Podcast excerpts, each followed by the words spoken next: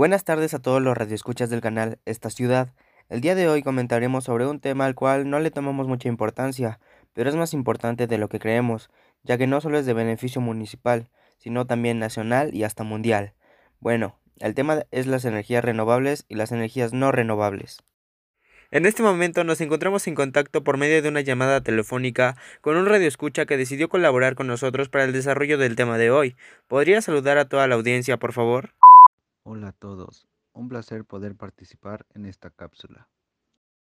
Muchas gracias, Christopher. También en la llamada se encuentra conectado el especialista Leonardo, el cual viene del grupo MAE, Energías Renovables. Leonardo, ¿podrías enviarles un saludo a todas las personas que nos están escuchando en este momento, por favor?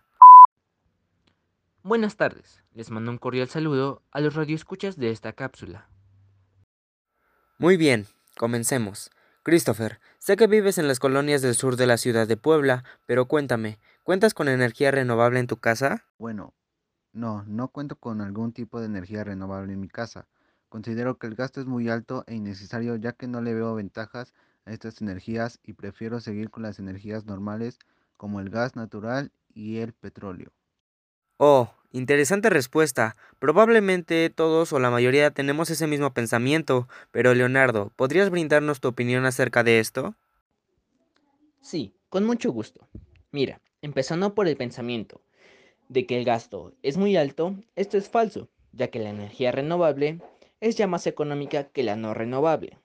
Entre las renovables, la eloica es la más energía renovable más económica estrictamente hablando, al día de hoy, el viento es el que más ha podido generar electricidad a menor costo posible. Sin embargo, las tecnologías solares ya están generando electricidad más económica que algunas eloicas y su tendencia a abaratarse es mayor. Ahora, a veces consideramos que es un gasto innecesario por la mala o escasa información que tenemos. Nombrando las ventajas sobre las energías renovables, sabemos que el uso de estas energías ayuda a combatir el cambio climático también sus recursos son inagotables, reduce la incertidumbre económica al igual que ayuda a la economía del país.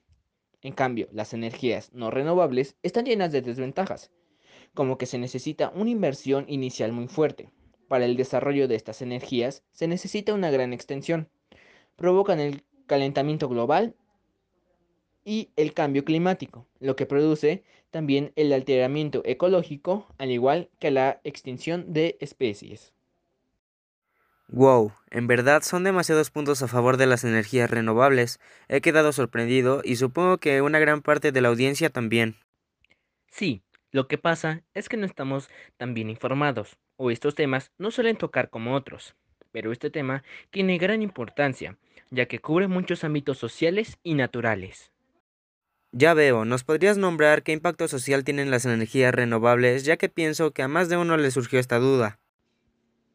Por supuesto, se pueden mencionar beneficios como creación de empleos regionales, acceso a un mejor nivel de vida en áreas remotas, a través de electricidad o de contar con estufas y calentadores solares a partir de biogás, una mejor salud debido a una menor contaminación y superación técnica o profesional, por el grado de especialización necesario para instalar o producir ER, lo que implica un mejor salario. Verdad que no tenía idea sobre todas estas ventajas que poseen estas energías. Poco a poco está cambiando mi forma de pensar y mi elección. Y como dices, en verdad a esta idea errónea la desarrollé, pero la falta de información como gran parte de la población que vive en las colonias del sur de la ciudad de Puebla. Me alegra que todos nos estemos informando sobre este tema, ya que también yo no tenía mucho conocimiento a fondo sobre este tema.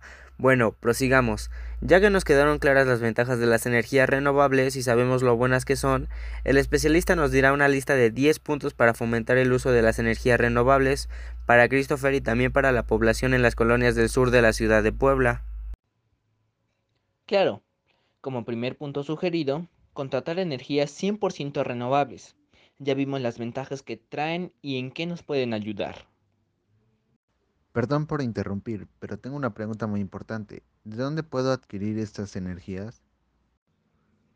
Muy buena pregunta, Christopher. Bueno, verás, yo vengo de un grupo MAE, Energías Renovables. donde nos dedicamos a la venta e instalación de dichas energías, siendo nuestro objetivo que la población de las colonias del sur de Puebla genere su propia energía por medio de paneles solares.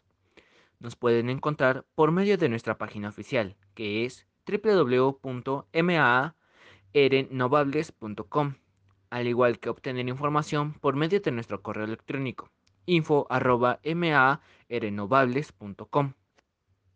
Muy bien, muchas gracias. Lo tendré en cuenta ya que me has hecho cambiar de opinión definitivamente. Puedes proseguir.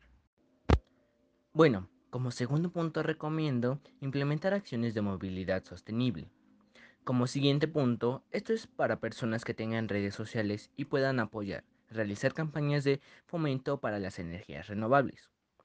Como cuarto punto, aconsejo informarse sobre el daño que causamos con el uso de las energías no renovables.